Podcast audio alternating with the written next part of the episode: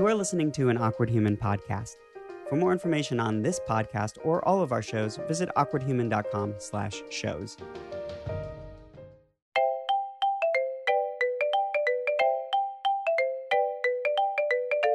And we're back. We're back to another episode. Do-do-do-do. Hey everyone, welcome to Interview with a Comic Book Nerd. This is Richard Cardenas.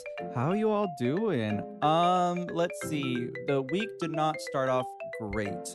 Um, as a lot of you know, or may know, may hopefully know, um, there was a uh, a, a horrible incident in Las Vegas where about 59 people died, over 500 people were injured, and um, I just wanted to acknowledge that, uh, just to to to kind of like pay my respects in a way. Um, so I, I just wanted to say that you know I know I'm aware and here we are again. Um, and the only reason, well, not the only reason, but one of the reasons that I wanted to mention is because it's been just over a year since the last biggest uh, mass shooting in modern history that we've ever had. And I am referring to Orlando, uh, the Pulse nightclub, which, you know, was a tragedy as well. Um, so yeah, I just wanted to just put that out there. Um, it sucks, really sucks. But uh, you know, this is a show about entertainment. So I am here to entertain you. So with that aside, um, let's get on with the show. Uh, hey everyone. so how is everyone's week going? Besides that, uh, mine has been kind of up and down. Um, I got really sick today. I'm not going to tell you the entire story of uh, all the stuff that happened to me uh, with this with this sick that happened to me, but I got sick today, so I'm I'm not I'm not liking that. But anyway, let's get on with the show. Okay, so it's been two weeks since I last talked to you guys, and a lot has happened. There are a few things that I have decided to pull out and talk about. One of those things being the news about the Venom movie. So we got a new person joining Tom Hardy and Riz Ahmed. Uh, Michelle Williams is cast, and she's going to be playing a district attorney uh, slash the love interest of Tom Hardy. So that's interesting, you know. But at the same time, like, what's happening? I mean, this movie sounds awful, but it has amazing actors in it. So, like, I have one question: Is this going to be the movie Michelle Williams finally wins an Oscar from? I'm not being serious, but at the same time, wouldn't it be amazing if this was the movie that got her the Oscar? um, yeah, so that's news. I mean, it's really weird. I don't know how to feel about this movie. It's it's so weird, but let's move on. Um, remember how a while back I said I was watching Iron Fist and I was going to finish it? I never talked about it, but let's talk about it now. Okay, so I finished Iron Fist finally, and here is what I will say. It was fine. Um, I know this is like old news to you guys. Probably all of you have already seen it and hated it already, but um, I don't know. I didn't feel bored by it. It's forgettable for sure. The only things that I'm kind of taking away from it are the fact that Claire Temple took the Claw Fists at the end of the season. So I'm hoping for like a White Tiger or even an original superhero role for her. She's like already in training with Colleen. She's eventually going to start fighting. Um, speaking of feline heroines, Hellcat for Jessica Jones season two. I mean, that hasn't been announced, but I'd like that to be announced. We already got you know, the hand and dragons. Why not drag her to hell and turn her into a superhero? I'm all for the absurd if it's done right. Um, don't ask me how to do it because, you know, I wouldn't know the first thing about bringing that onto the screen. Um, also, we get Joy, I mean, this is back to Iron Fist. We get Joy meeting with Davos about taking down Danny. Um, eh, before the the when I had first only seen half of the season, I had mentioned that I wanted Joy to become evil by the end of the season. This is not quite what I had in mind, um, but I'll take it. Um, I would have liked to see her character turn to that point a little better. Like, I don't know, I felt like the development of it, like it was there, but I, I feel like I would have wanted to see that development a, a little bit uh, more. I don't know. Uh, but it's fine, I suppose. Whatever. Um, also, we got Inhumans that premiered. Um, it's not terrible. I've only watched the first episode and I wasn't too thrilled about it. The acting feels strange, like some of them can act and then some of them can't. Or I mean, I okay, let forgive me. Some of them act uh better than others. um it feels like this is everyone's first role. I don't know. Um but I'm going to give it another ep- another few episodes mm, because I kind of want to see where this goes and how it will tie into the MCU if at all. Uh but I'm not going to dedicate an entire season to it if I'm not feeling it. I, if I'm not feeling it, no, like I, I'm not going to do that. Uh, but I'll give it maybe like two episodes more, and we'll see what they do with it. Um, the second episode is already out, and the third one will be coming this week. So mm, we'll see. Whatever. Uh, you guys, I watched Kingsman, the Circle, the Golden Circle. Uh, it was fine. Um, it was still entertaining. The first one, I don't. I mean, this isn't an original opinion, but it's very sexist in my opinion. Uh, and the second one was sort of better, but at the same time, it still wasn't. Um, for those of you who haven't seen it, I won't spoil things, but I'll just say, you know what? Fuck it. If I spoil it, I'm sorry. Uh, if you haven't seen it, skip ahead. If you don't care to see it, keep listening. Um, or if you don't mind spoilers, keep listening. But basically, uh, why I, I was bothered by the movie, and I'm not a woman, but I like women fighting, is that you never see a woman fighting. And that was like kind of the problem with uh the first one where we had Roxy, the character of Roxy, who, you know, became a spy and everything or not became a spy. She she joined the Kingsmen. She was like the one who beat Eggsy, the main character, to become Lancelot.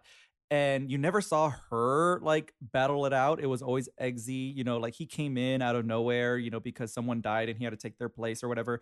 And he went out to save the world and she was like launched into space and did nothing.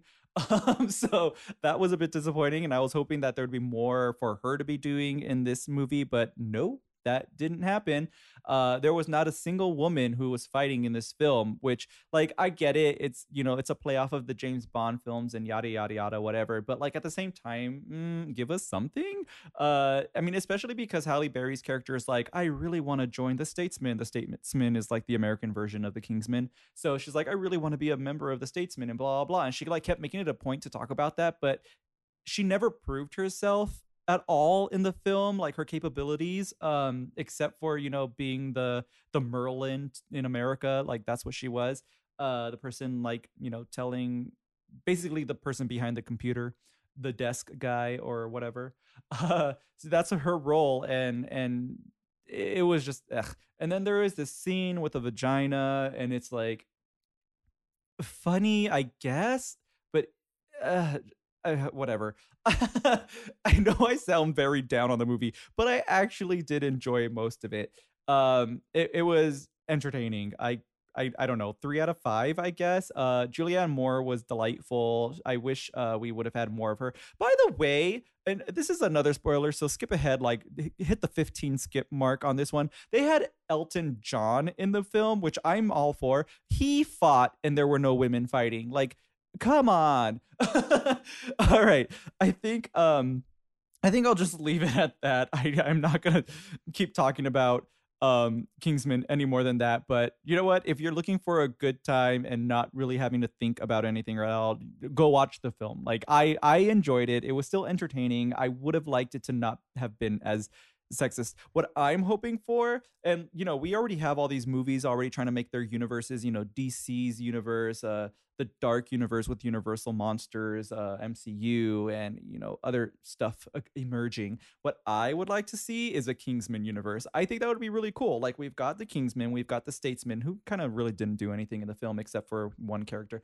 Um, We've got the Kingsman, we've got the Statesman, like introduce a third group or a fourth group like introduce all these other spy groups that are kind of all connected to each other and then maybe like bring them all into one movie i think that would be kind of cool to see um i mean these movies I don't think are supposed to inspire in any way other than their like creativity with the fight scenes. I think their fight scenes are very um uh what's the word I am looking for innovative. I really like their their fight scenes and so like that's kind of like the only reason you would go see them and they're funny.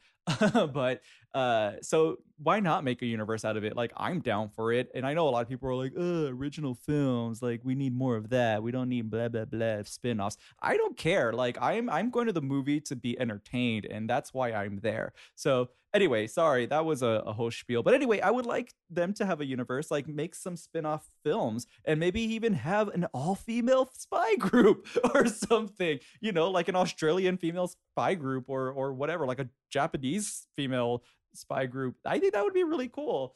Uh, and then you know like at the end uh, put them all together in one big film and i think magic can happen. Come on matthew vaughn is that his name um, the writer uh, Matt Vaughn. I don't know.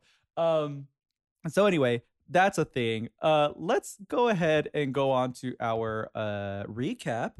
That's right. We need a recap for this episode. So I decided to go back, way back to uh, like the first appearances of Green Lantern. That's right.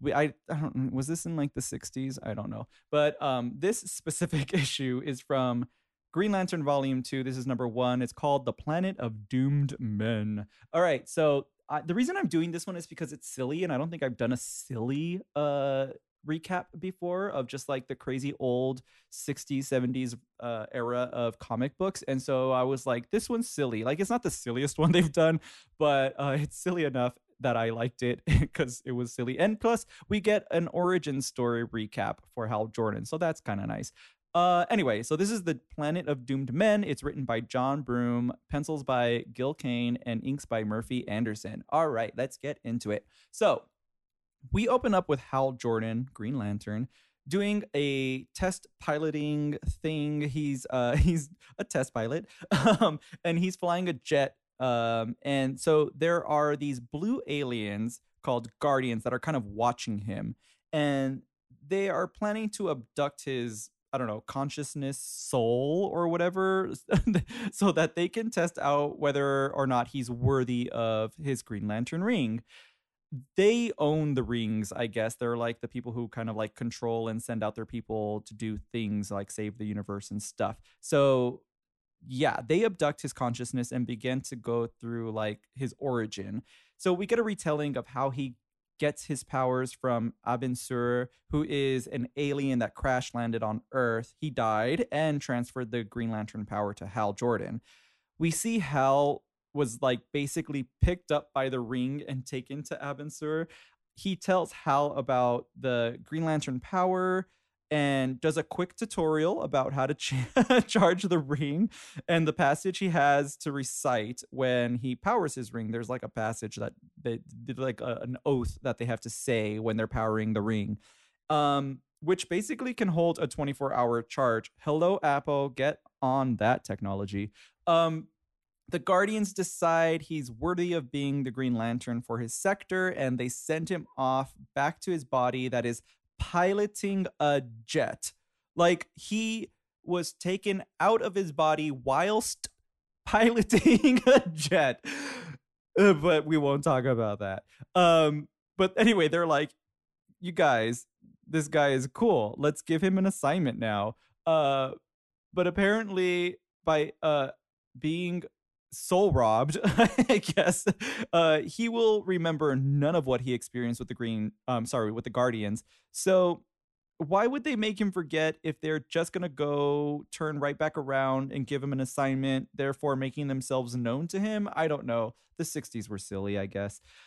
Um, so Hal is changing out of his test pilot uniform and is thinking to himself about Carol, who's his boss. She's in love with the Green Lantern and um, doesn't know that Hal is the Green Lantern. And he's trying to win her affection as Hal, but she doesn't want to date her employee, so things are seriously complicated. So the Guardians eventually contact him through his like wireless charging lantern and tell him that there is some shit going down in his sector on the pal- on the planet Calor, which is Carol with the L and the R switched.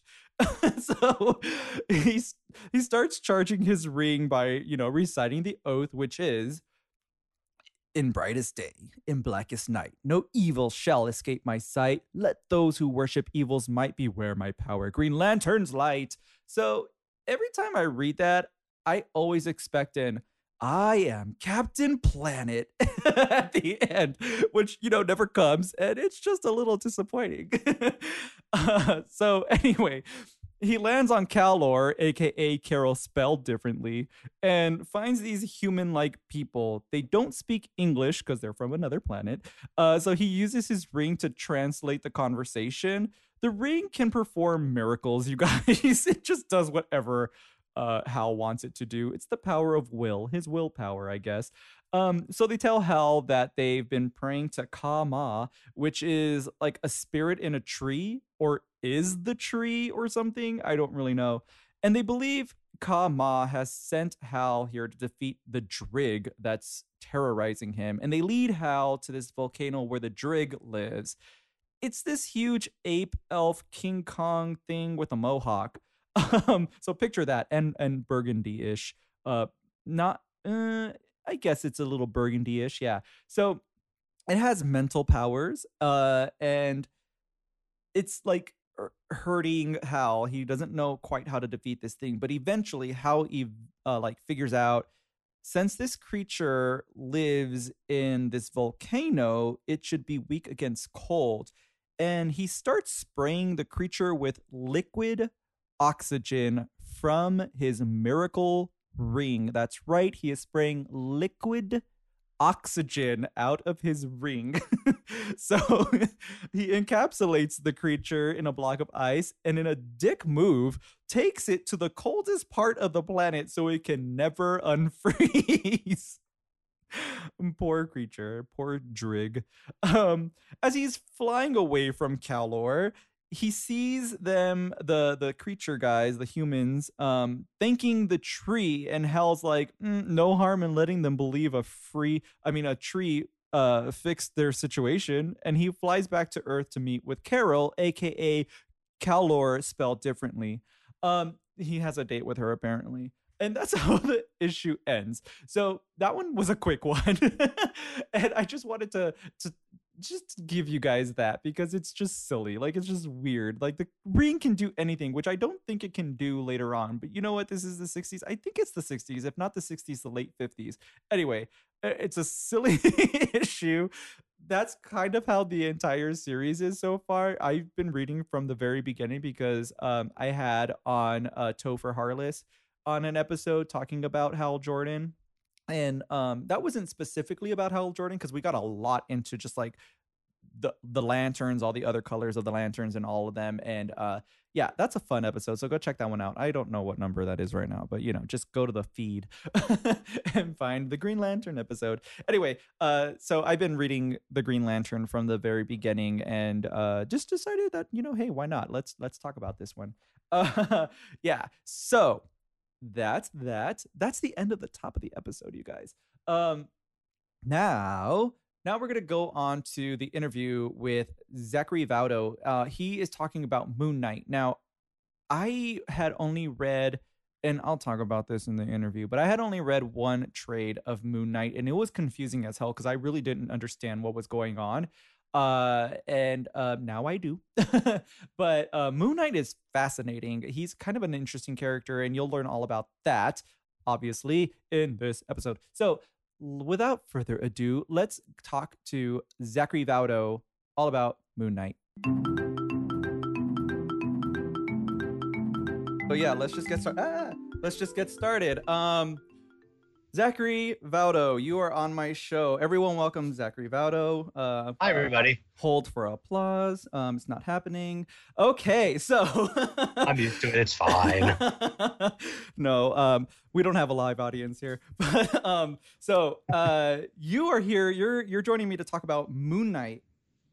Yes. So this character, I actually don't have much knowledge whatsoever. I read one of the trades, which I think is one of the probably more recent trades. It was a volume one, and I feel like my fickle brain just could not handle it. I was like, what is happening? What's going on? Um, so basically, like the basic knowledge that I have is that he is kind of possessed by an Egyptian god and has like multiple personalities, and that's pretty much all I know.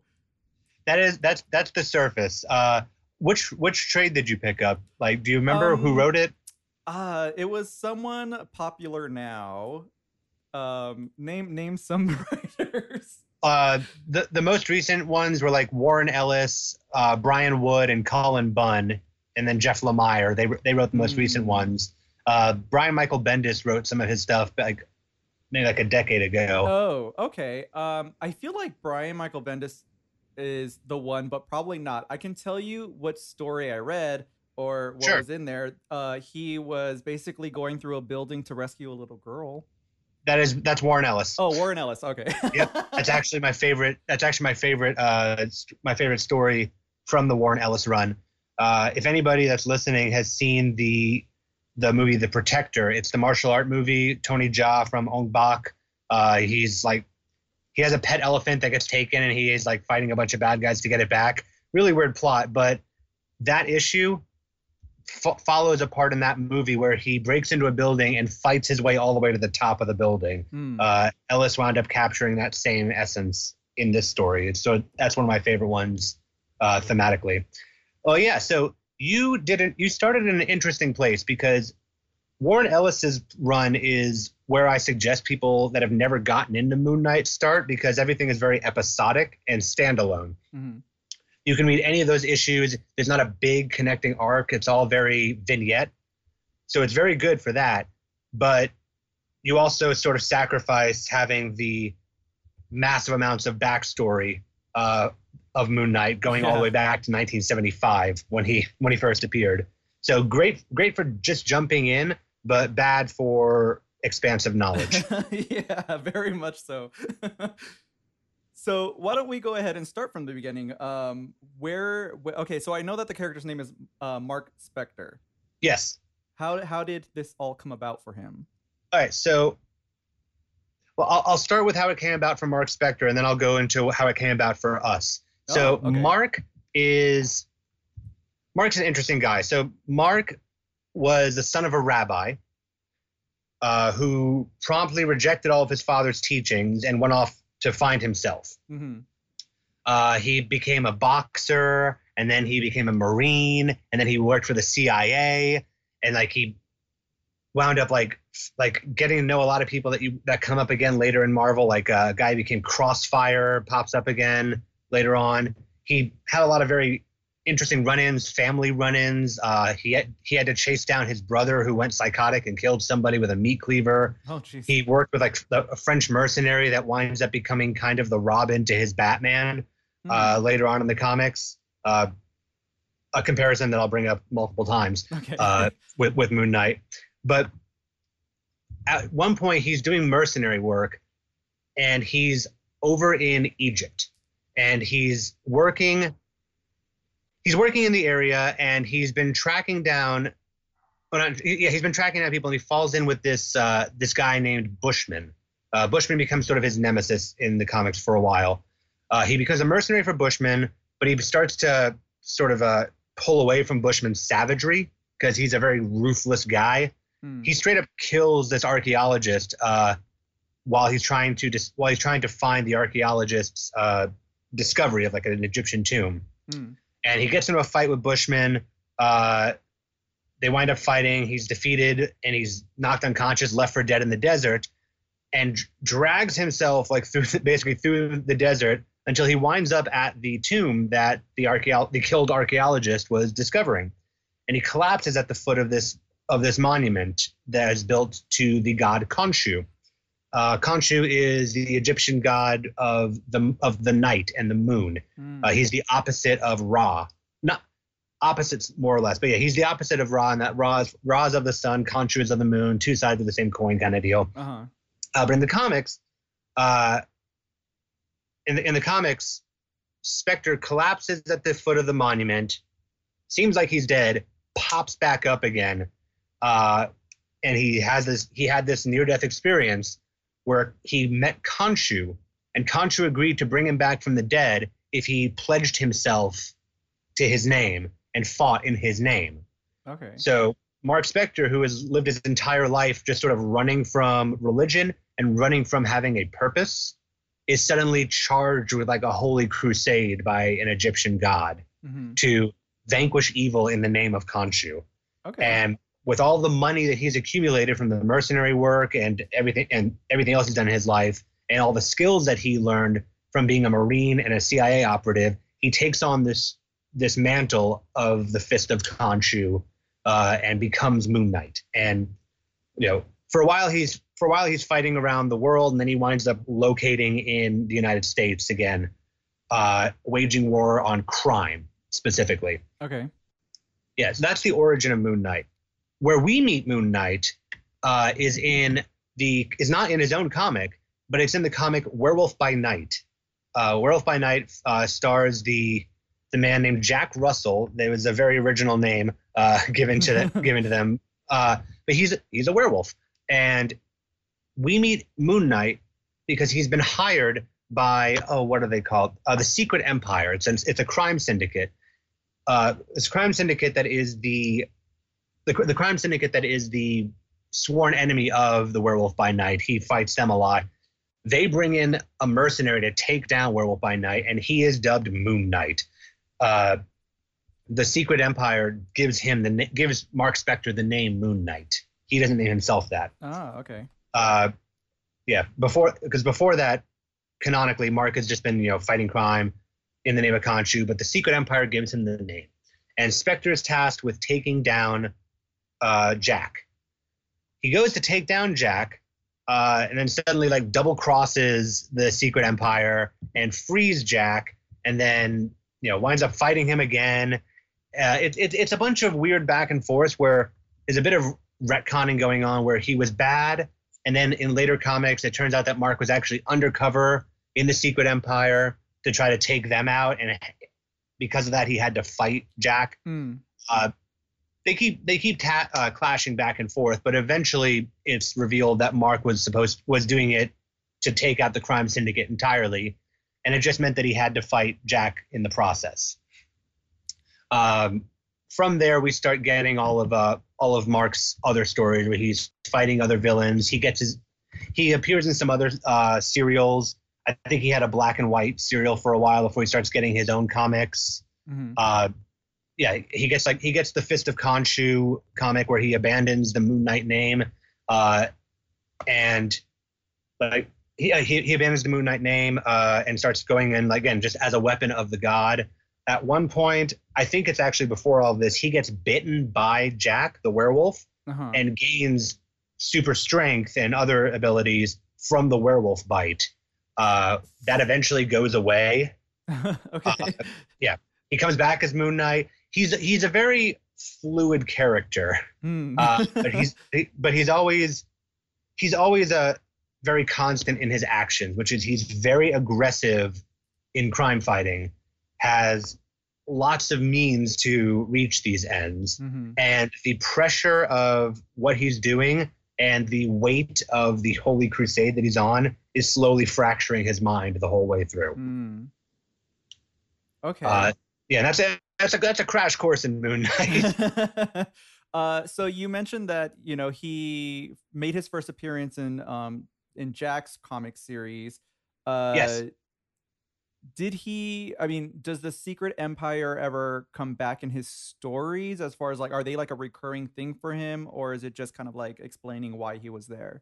it's explaining why he was there. They come back again when they retcon the story to show that uh, that Mark wasn't a villain; he was actually a hero masquerading as a villain. Okay. But Mark and Jack take out the Secret Empire in that story arc. oh, so they uh, just like never yeah. return. Uh, I think that they, they might rise up again a little bit, but they're not a big deal after that point. Like Moon Knight's appearance was marked the end of the Secret Empire as a major villain. Okay. Yeah, and uh, and you know, this isn't like the same name. This isn't the same Secret Empire that we're getting in Marvel Comics right now. This is a right. this is a different like crime syndicate Secret Empire. Mm-hmm. Okay, and then um, this uh Jack character is he kind of like a recurring character for Moon Knight? Yes, uh, he well, sort of. Uh, he he appears he appeared frequently. He we haven't seen him in a while, Uh, I think the Werewolf by Night series actually kind of went by the wayside after a little while. Um, he yeah he's he's appeared on and off over the over the over the years. I think he uh, I think we last saw him in 2009, Mm-hmm.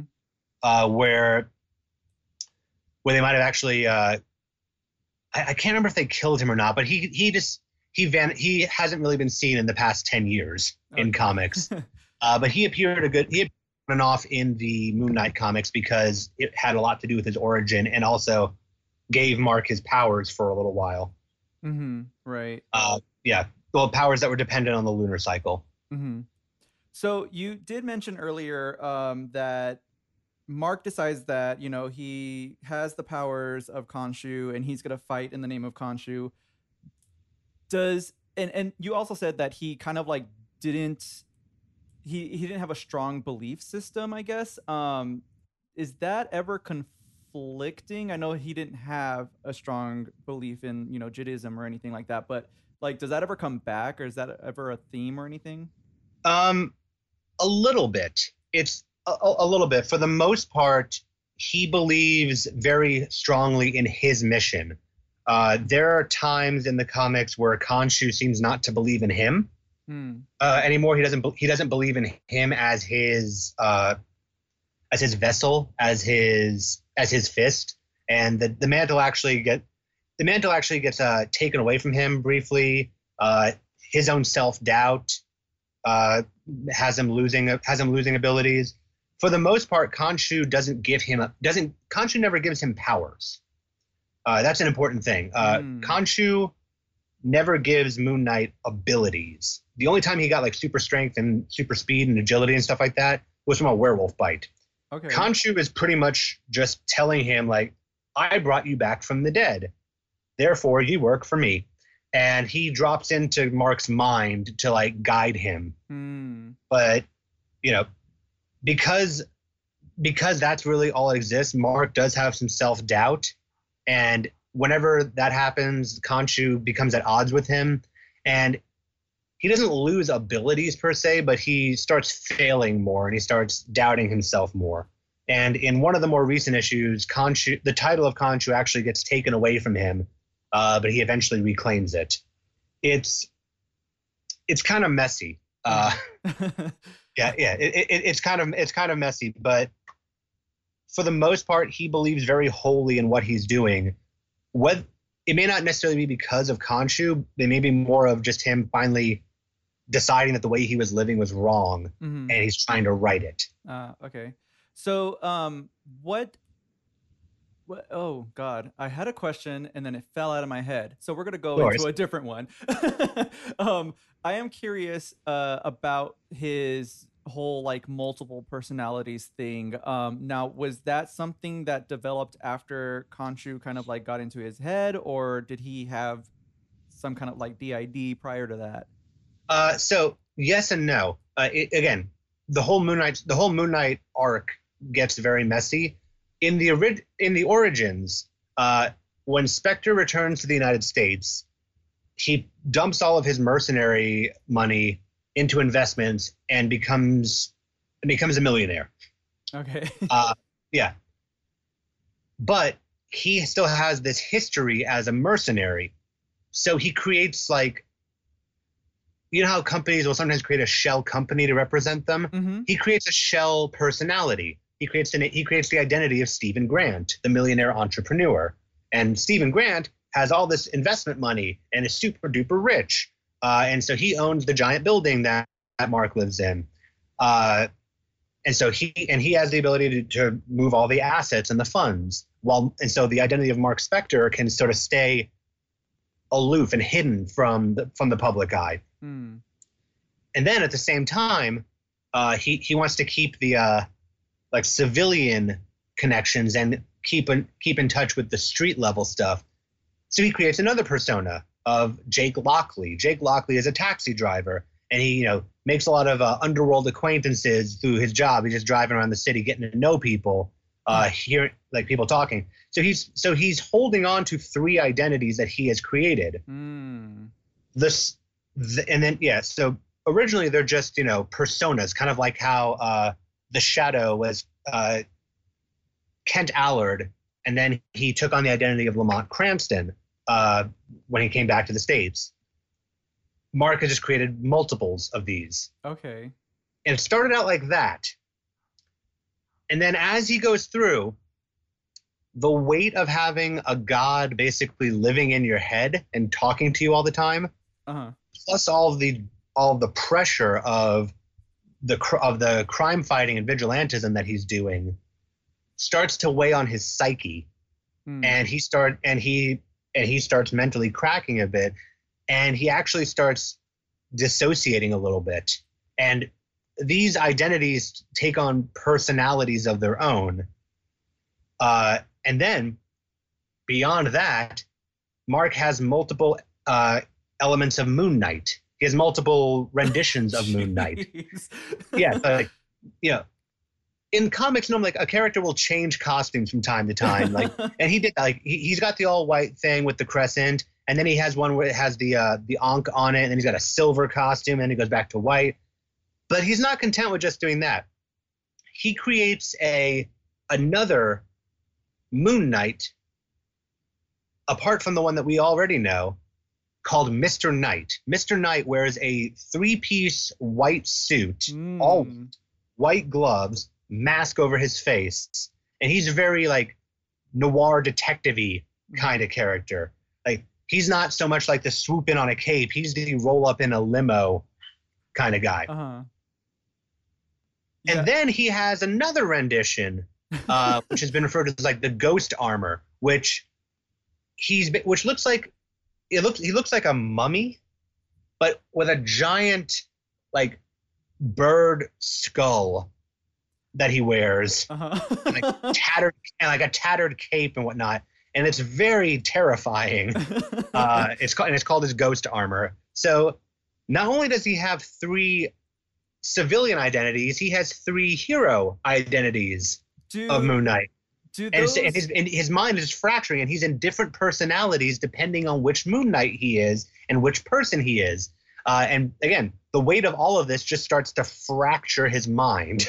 wow, Okay. over time. So so okay. wow, that's a lot. Um yeah.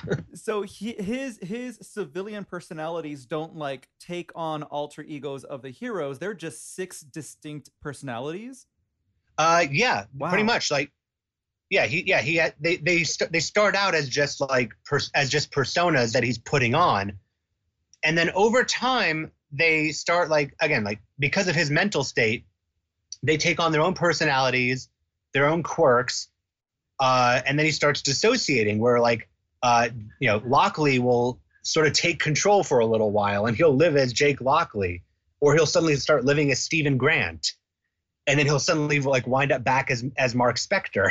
So is that kind of like a like a deliberate decision on his end, or is it literally just like something taking over that makes him do this? It started as a deliberate decision, and then it became against his will. Wow. And But the crazy thing, but the crazy thing is, all of these characters are still like all these personas are still Moon Knight. It's just a matter of which one of them is in control will determine which Moon Knight we get. Hmm. Okay, so when you say they're all Moon Knight, are they're not Mister Knight or the Mummy Knight? Those are all Moon Knight. Mr. Oh. Knight and the Ghost Armor are still Moon Knight, but Mr. Knight belongs to Steven Grant, I believe, and the Ghost Armor belongs to Jake Lockley. Ah, okay, okay. Yeah, so they're all Moon Knight. So each of his personalities has their own representation of Moon Knight. And and how, So whichever personality is in control, that's the Moon Knight you get. and what it, okay, what is the difference between the three? Like, why are there three different?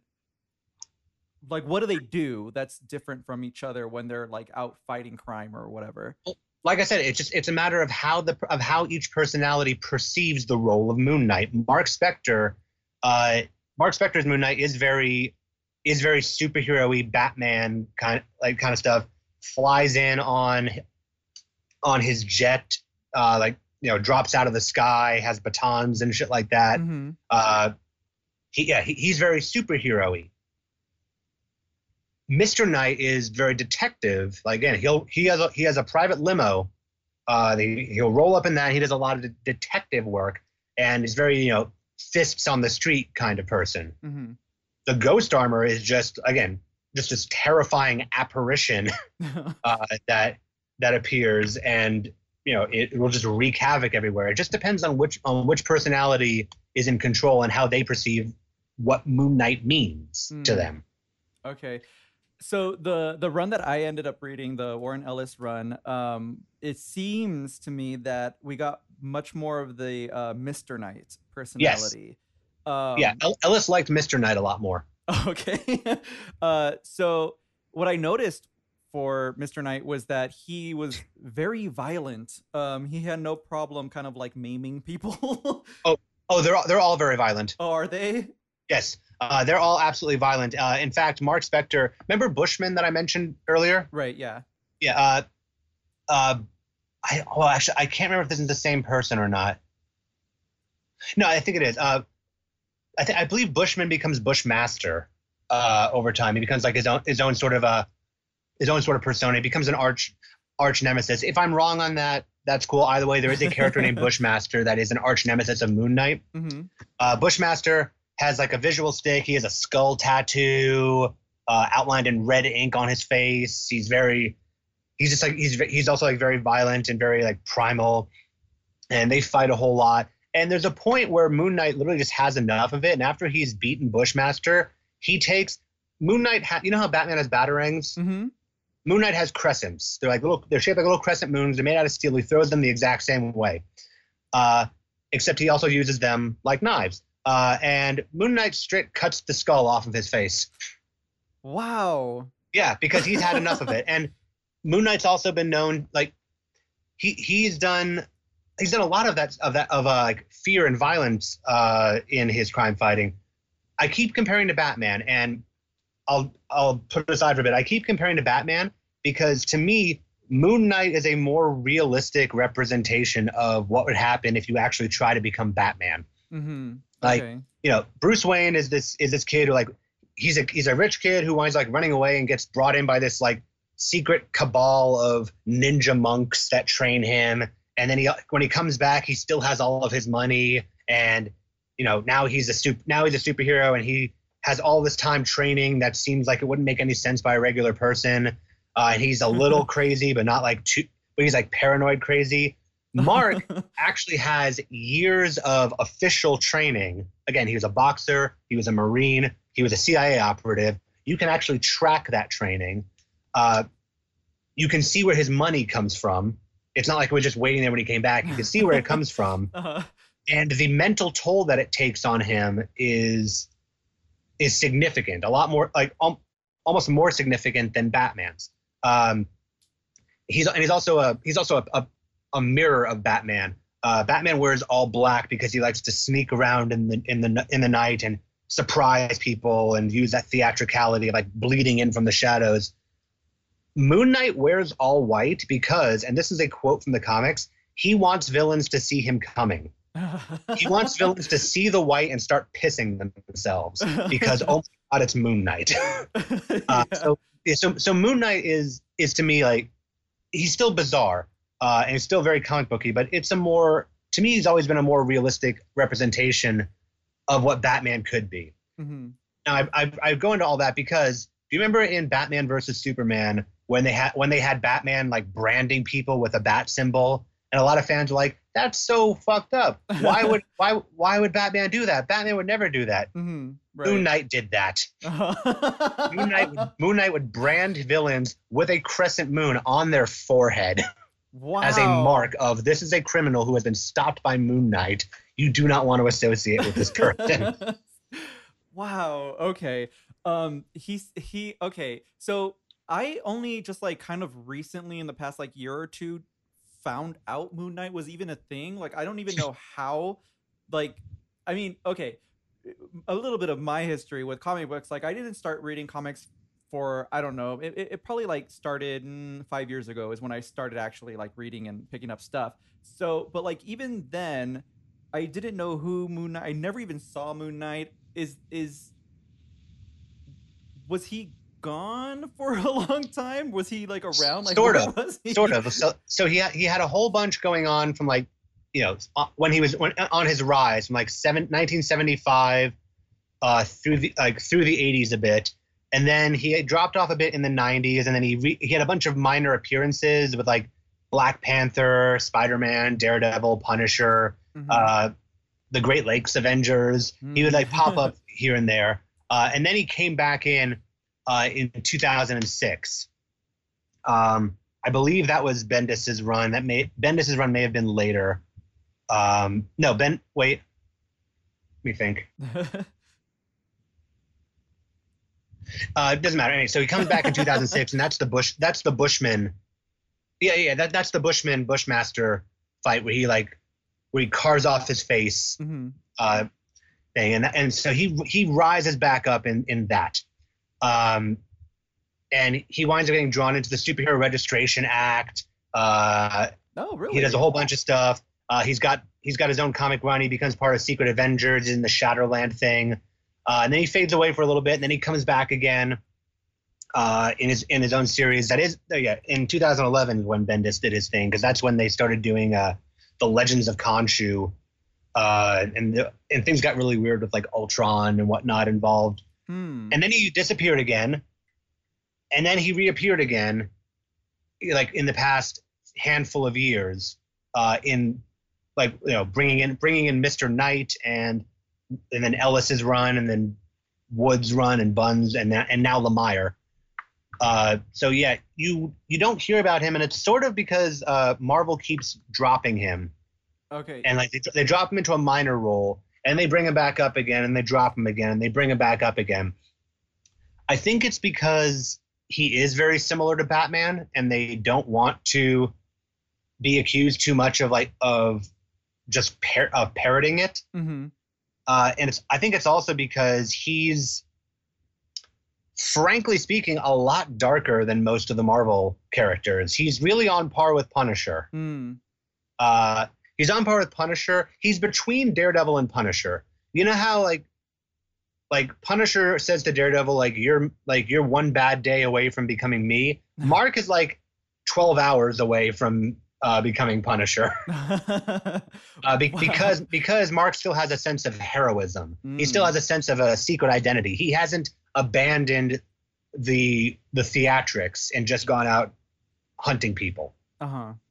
So, yeah, so you don't hear much about him because he is he's a bit extreme for the Marvel universe. Wow. Um, how does he do on teams? Because it seems like probably the other heroes wouldn't like his approach. he's again, M- Moon Knight is rather flexible. Uh, so he Hmm. he works well. Okay, he teams up. Uh, he teams up with a lot of folks. Again, he team, he's teamed up with Spider-Man, Daredevil, and Punisher before. He's helped revive Black Panther. He's he I think he worked with Thor for a little for a little while. Like he he helps out a lot of people, and they all seem to be just fine with him. Spider-Man thinks he's a little insane. Uh, I think Spider-Man's nickname for him is Mooney, uh, as in like you know, being a little moony, being a little Uh-huh. crazy. Uh, but overall, he teams up just fine. I think, like I said, it's because he's not full Punisher yet. He still understands the theatricality and heroism Mhm. element, uh, and he's not completely rogue. right. So he does okay. I think he does better on his own, but he he chimes in pretty well. Okay. Um. So, what is his? I mean, it, it it- would seem that any superhero would have kind of like a difficult time juggling their personal life, but it sounds like he has many personal lives that he has to juggle. what is well, that? it doesn't mean he doesn't have trouble juggling it. There's an entire run of Moon Knight called The Bottom, where Mark just like Mark just bottoms out and like he's pretty much only doing Moon Knight and he's fallen into like a massive depression because he doesn't actually know what to do with his own life. Mm, Uh, and he feels like Khonshu has abandoned him, so he's just he's just a guy running around in types now. Um, but yeah, like beyond moments like that, I think the multiple personalities have fallen in as a way of of Mark coping with having all these personal life stuff and it allows him to be able to do everything he needs to do. It also helps that he has he has some compatriots helping him out along the way.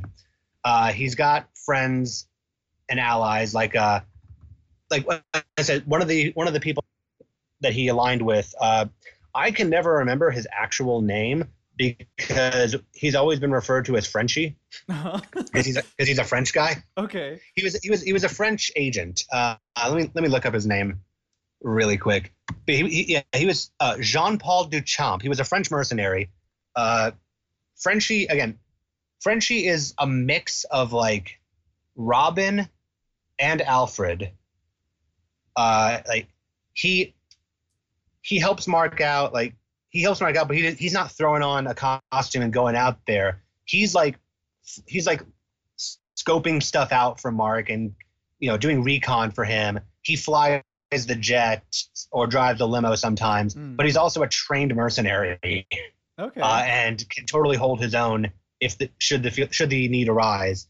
He's got a he's got a rolling roster of of friends as well, and I always forget their names because there's just there's just so many. Mhm. Uh, I think like Marlene is one of them. Uh, is like who's uh, sometimes she's in his origin story, sometimes she's not, depending on how they how they redo. Uh, but he- yeah, he does okay because he actually has, uh, so to speak, like unlike Batman, who like you know he feels like he can't have any person Oh.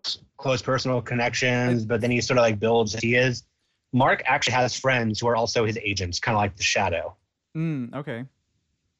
So he, so he manages to balance himself pretty well overall. So I would imagine he doesn't have really like a, a family.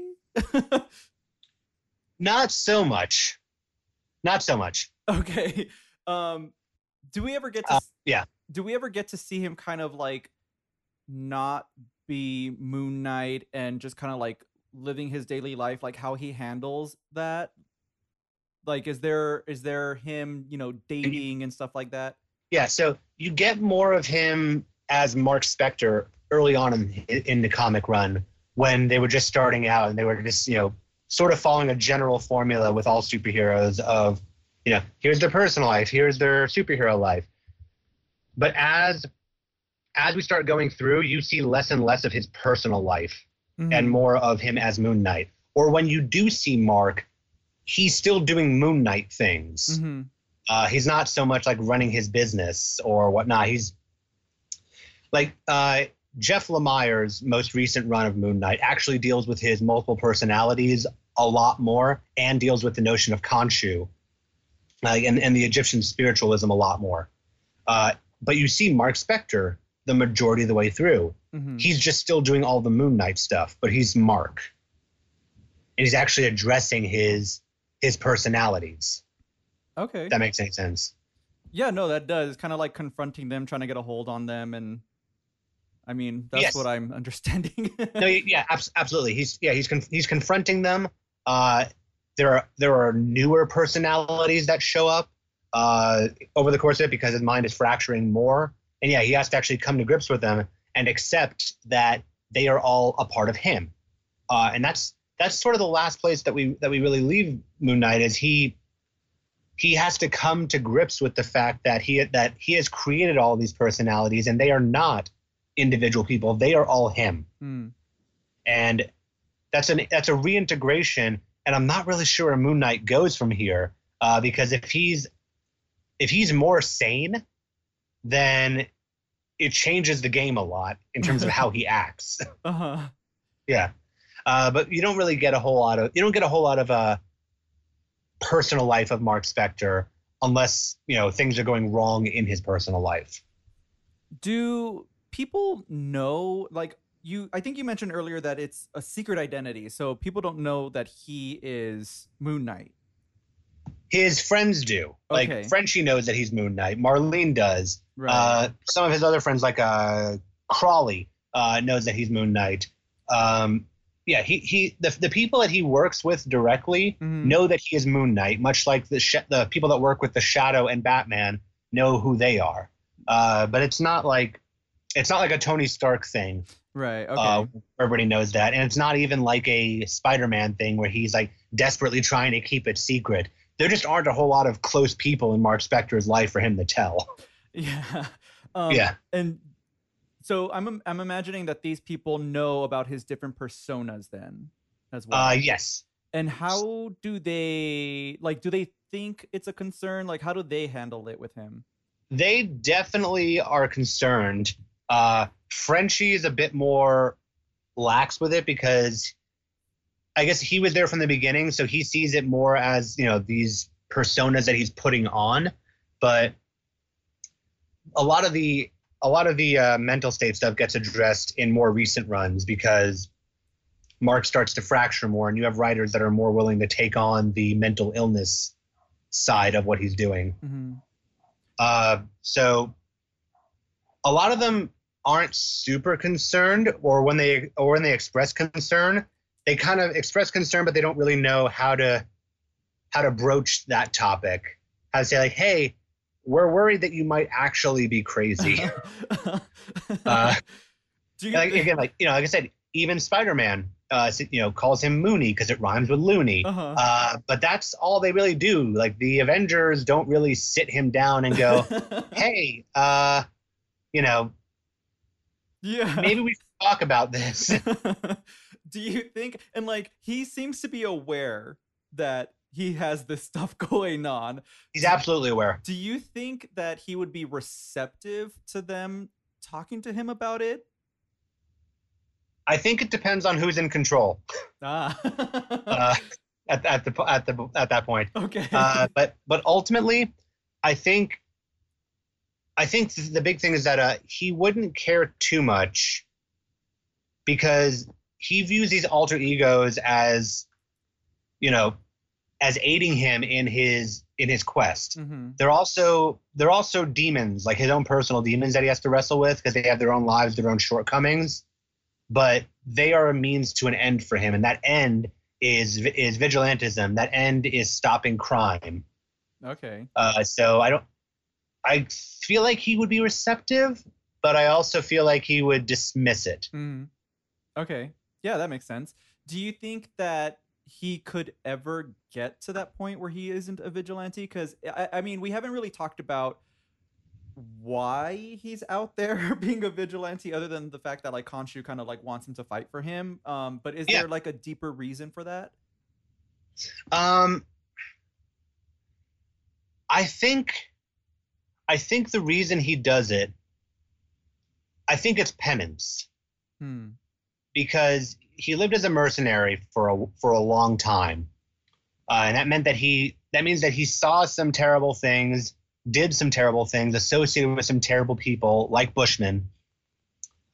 And I feel like, again, this is where the shadow comes in. I feel like he is repenting in a way for the crimes that he committed by kicking the crap out of people that are committing crimes over here. Mm. Uh, and since Khonshu charged him with it, the spirit of vengeance, uh, more or less, charged him with it, he feels justified in his actions. Hmm. But like Mark has, Mark has lived not as a vigilante before. Uh, he before Grant and Lockley became like real mental personas, he abandoned the whole thing uh, and tried to like just and tried to just you know live as a rich guy and had a relationship with Marlene, and then he just couldn't take it anymore and became Moon Knight again. Hmm. Yeah, like he he tried to do it, tried to do it, tried to do it, and then he just basically went, "I can't. I got. I got to do this. I I gotta go. I gotta go put on white tights and and punch people." And like became Moon Knight again, and Khonshu went, "Good job. Here's a bunch of new weapons." no, basically, like yeah, like yeah, K- Khonshu was like, "Here's a bunch of new weapons," and then Khonshu possessed him briefly, which gave him uh, which gave him superpowers again briefly, and yeah, like um, he he tried. He's tried. Might get more of that now after the after the Lemire run, okay. since uh, since Spector's finally embraced his mental illness Hmm. and has accepted all this. We might get more of that, but I don't think so. Okay. I think that I think that Mark Spector is Moon Knight, and he has accepted that, and he is comfortable with that. Okay, well that's good for him, I guess. um, so you did mention uh, kind of like Khonshu being this kind of like go take care of vengeance and stuff. Does he ever come across? And I feel like he has, but like, does he ever come across Ghost Rider? And is there like any kind of like relationship there? Uh, there's been some interactions with like the Phantom Riders, uh, like the, the Phantom Rider and Hellstrom and stuff.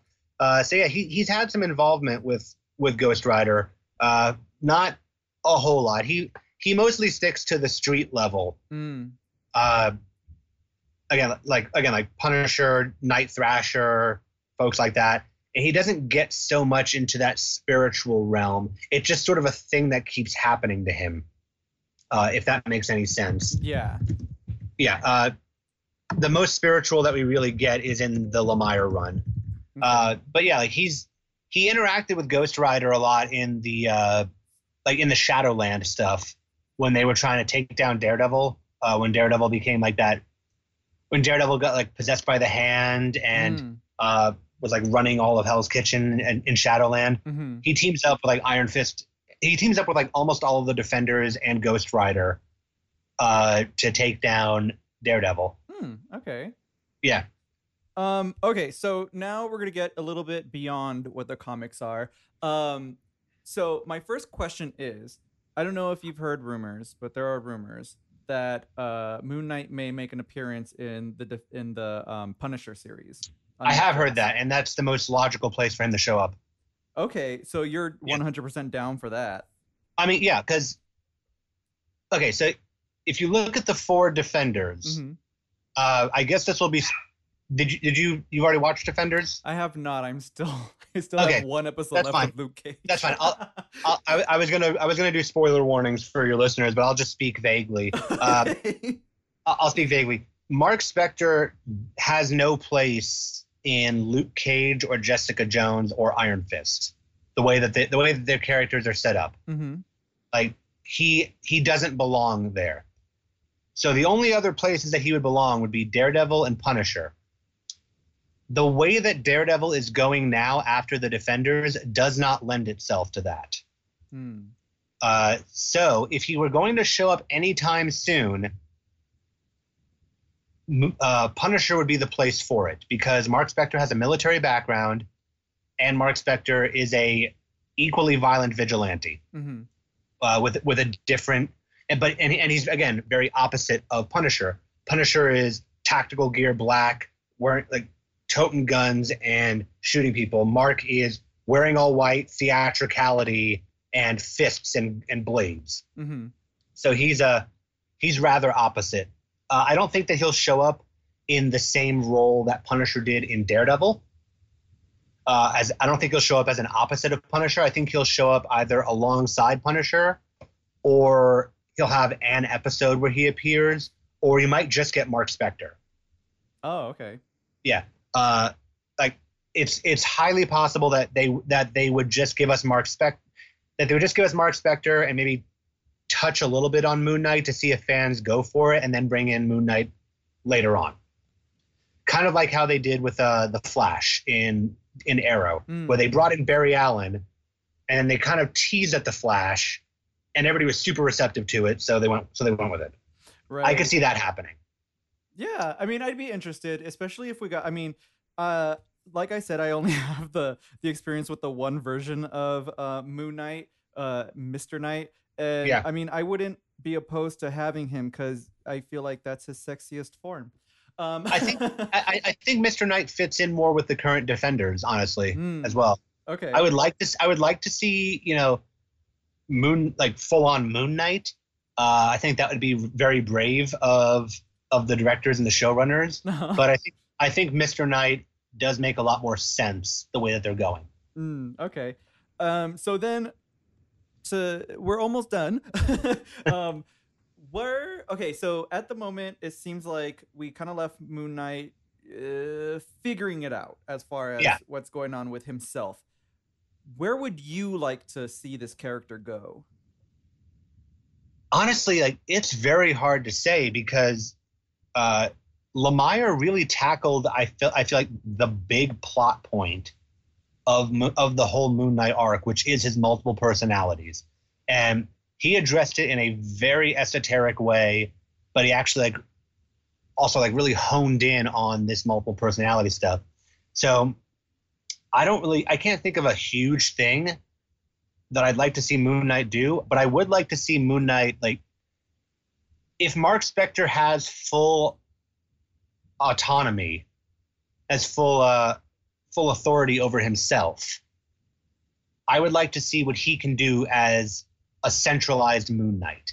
Hmm. Like Mark, now it's Mark Spector is Moon Knight. Mark Spector knows who he is, and he's not breaking mentally. What can he do? Is he more efficient now, or does he need this? Does he need these multiple personalities to function?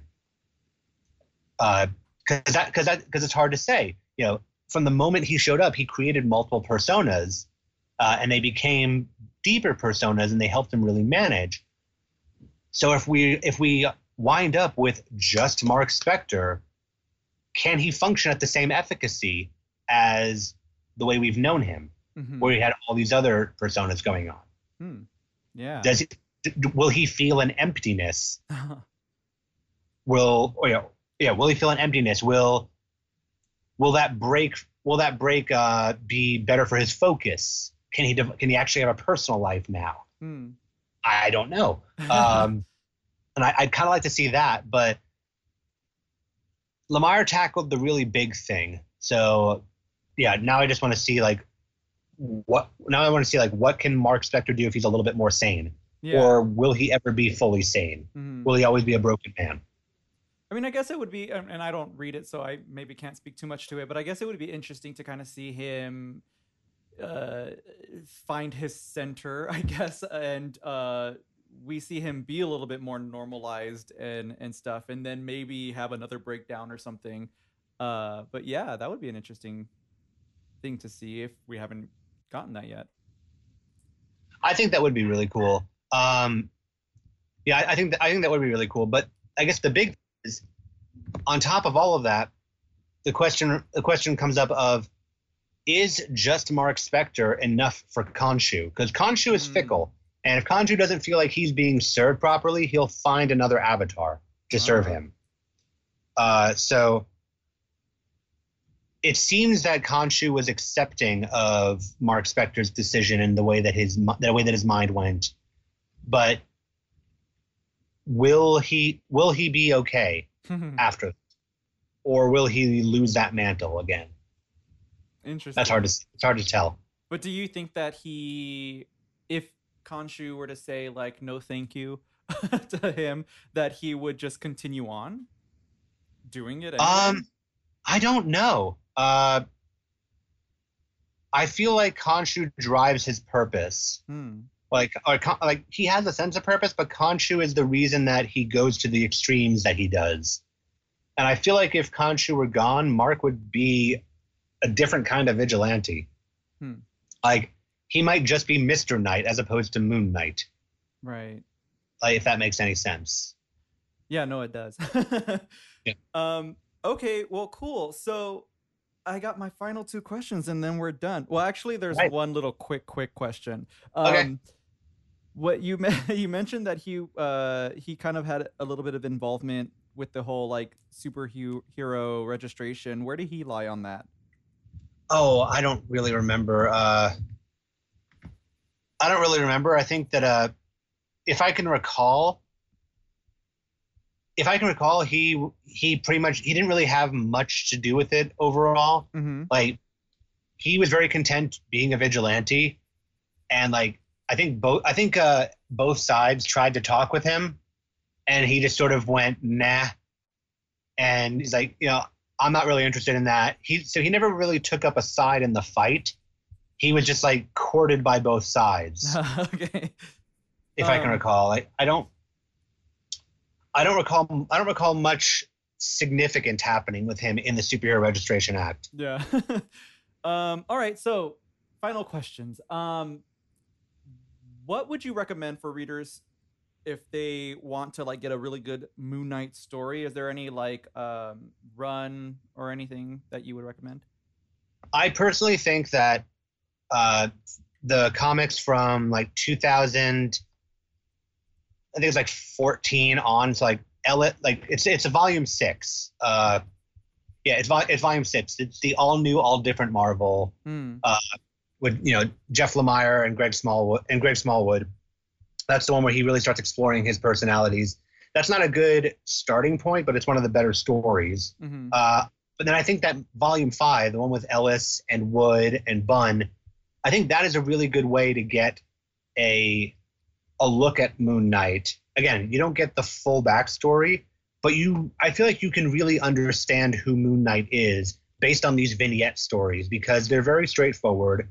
You get like a weird mysticism. You get that he's not really above checking anything out. That you get a sense of like what what ends he'll go to. There's some supernatural element. There's some street element to it. So the most recent ones are really are really the good ones. Apart from that, I'd say that. Sorry if you can hear the dog. Uh, That's all right. uh, yeah. Apart from that, I'd say that uh, like Bendis's run is really good. Yeah, Bendis did a really really good job uh, with all of that. And then there was a there was a run called The Bottom where Taskmaster gets recruited to fight Moon Knight. Taskmaster is the other big yeah, Taskmaster is the other big vil- uh, villain for Moon Knight, and Taskmaster gets recruited to take out to take down Moon Knight after he's thwarted all these villains' plans. Uh, so that's another good one. Oh, I forgot one of my favorite things about Taskmaster. Uh-huh. So Taskmaster is a villain. He can he has muscle memory upon observation. He can replicate anybody's fighting style Hmm. uh, upon watching them. He does not do that for Moon Knight because Moon Knight is so crazy. He would rather take a punch than block it. what? Okay. Yeah. like Moon Knight is so is so hands on that he's the kind of guy that would headbutt your fist to block it. So so Taskmaster's like maybe I won't copy him. nice. Um, all right. So the final question in a nice, pretty bow. Uh, what is it about Moon Knight that really draws you to him? Oh, like I said earlier, um, I feel like he's a more a more rational approach to how to how Batman would be. Mm-hmm. Um, Batman is not one of my favorite heroes. I like him, but I'm not crazy about him the way that a lot of people are. And I think it's because I have Moon Knight. Hmm. Uh, I, I have what feels to be a more realistic rendition of Batman. Bat, Bat, there's a lot of apology that comes that goes into Batman and how he's able to do everything, how he's able to afford everything, how he's able to keep his head about everything, and there is no apology for that with Moon Knight. Like, yeah, there, there's no there's no apology there. You you see the you see the lengths he's willing to go to. He has no like no real code uh, that that seems like you know out of place in in the vigilante world. But he's not he's not just a guy running around with a gun. He still has a sense of striking fear into the hearts of men. He has the old school hero thing with Hmm. the newer school edge, I guess, that a lot of people really like. But moreover, I like the fact that he is constantly wrestling with himself and not in the sense of, you know, should I be a hero? Should I put my family first? He's not doing the Spider Man wrestling Mm-hmm. he's actually struggling with who he is as a person and his role in life as this avatar of a of a deity? And is he worthy? Uh, has he has he paid enough penance for what he did? Is he even who he thinks he is? Is the world around him real? Is he actually fighting people or is he a crazy guy in an asylum punching orderlies? Like- he, he has to wrestle with his own head a lot. Mm-hmm. and I feel like that makes him a very fascinating character. And then finally, the thing I really like, I like that he's not truly bound to one thing. Like he's very street level, but because of Khonshu, he treads into the supernatural a lot, and it makes kind of sense. Mm-hmm. Like Spider-Man, when he interacts with Doctor Strange, it's fun. Spider-Man feels very out of place. Mm. Moon Knight can walk into pretty much any situation and it feels like it works. Mm. Whether or not he belongs there. It feels like it works because he is completely unfazed by all of it. Mhm. That may be a product of a broken mind, but he is not bothered yeah. by whatever's going on. Yeah, I mean, it goes back to like that. it goes back to you when you were saying that he's a flexible character. Yeah. Yeah. Wow. Okay. Well, all of that was very fascinating, and thank you so much for uh, being on the show and telling me all about this. Um, where can people find you online and, and find the stuff that you're working on? Oh, geez. Um, I'm on Twitter. Uh, I'm, I'm on Twitter. My handle is Eye of Chaos. It's K A O S. It's an old name from when I was in high school. I, I never abandoned it. Uh, I'm on Facebook. My profile is public. Um, I, I, I do some I do some web series. I worked with the Uncanny X Men web series uh, for a while. We're based here in Atlanta. We've done we've run the gamut of X Men stories from the Dark Phoenix saga to the Brotherhood to Apocalypse and oh, One Man's Worth, everything. Uh, so that's Uncanny X Men Online. I'm one of the executive. I'm one of the executive producers and and actors in it.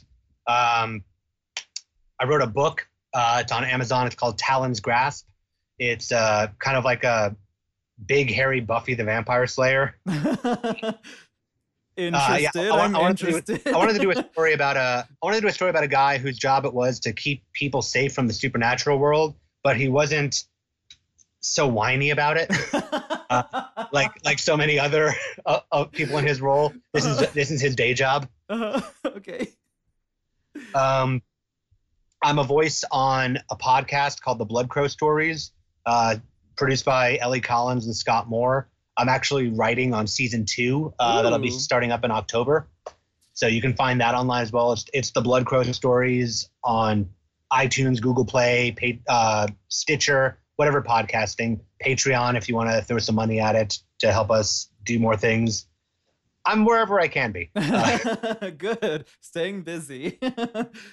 I, I, I stretch myself thin, not quite to Mark Spector's uh, degree, but I- well, I, I go where I can.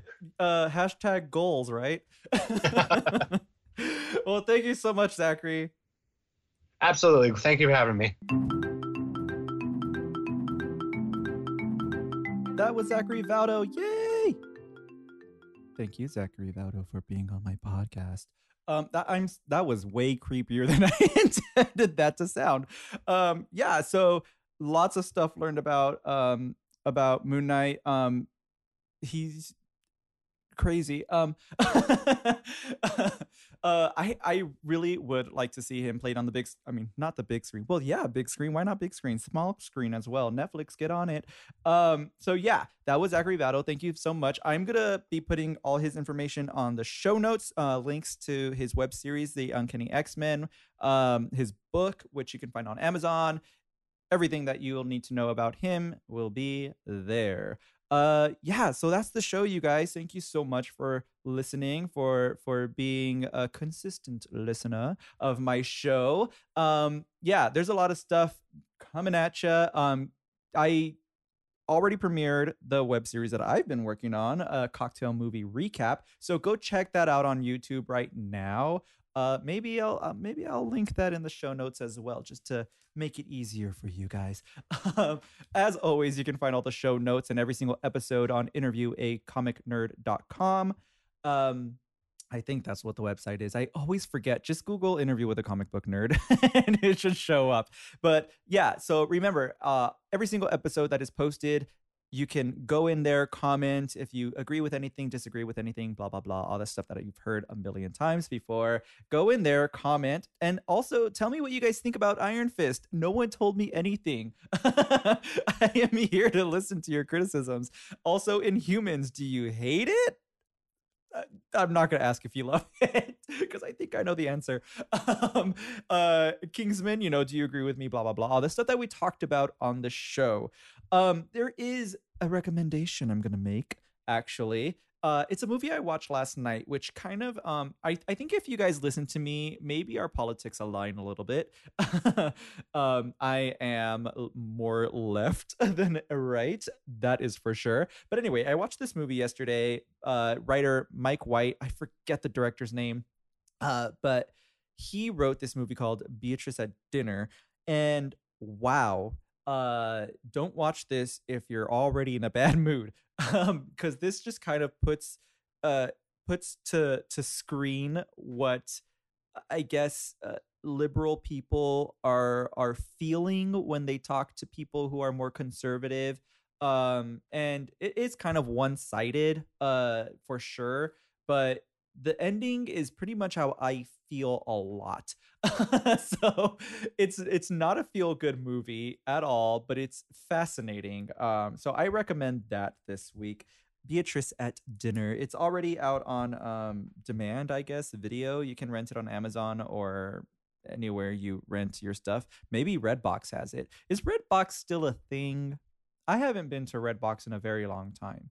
Uh, but I know people still get Netflix DVDs slash Blu-rays delivered to their homes. So I- am assuming Redbox is still a thing. I should go to Ralph's and really find find out. It's not really that important to me. Um, so anyway, yeah, follow us on Twitter. Follow us on. Um, that's it. Actually, that's all we have. You can follow me on Twitter. I'm at Le Richard C. All I do is uh, I haven't really been posting a lot. Actually, you might be able to find me on Facebook. Apparently, people can't find me. Um, I don't know why. My my profile is public, but it's there. Also, Instagram. Um, you can find me there at Le Richard C as well. Uh, is this the first time I've been plugging that kind of social, like my personal social media? Who knows? Whatever. Uh, the show is interview a nerd on Twitter, I believe. Uh, yeah, that's the show. Thank you guys so much for listening to another show. Hey, by the way, if you've if you've got an iPhone and you've upgraded to to iOS 11, you've noticed that that the podcast app has made it very easy for you to rate and comment, uh, review uh, your podcast. So so go do that. It's already open. It's already there. You don't have to search for it anymore. Just go go clickety clickety some stars and then say, hey, this is okay. and I will be so happy with that.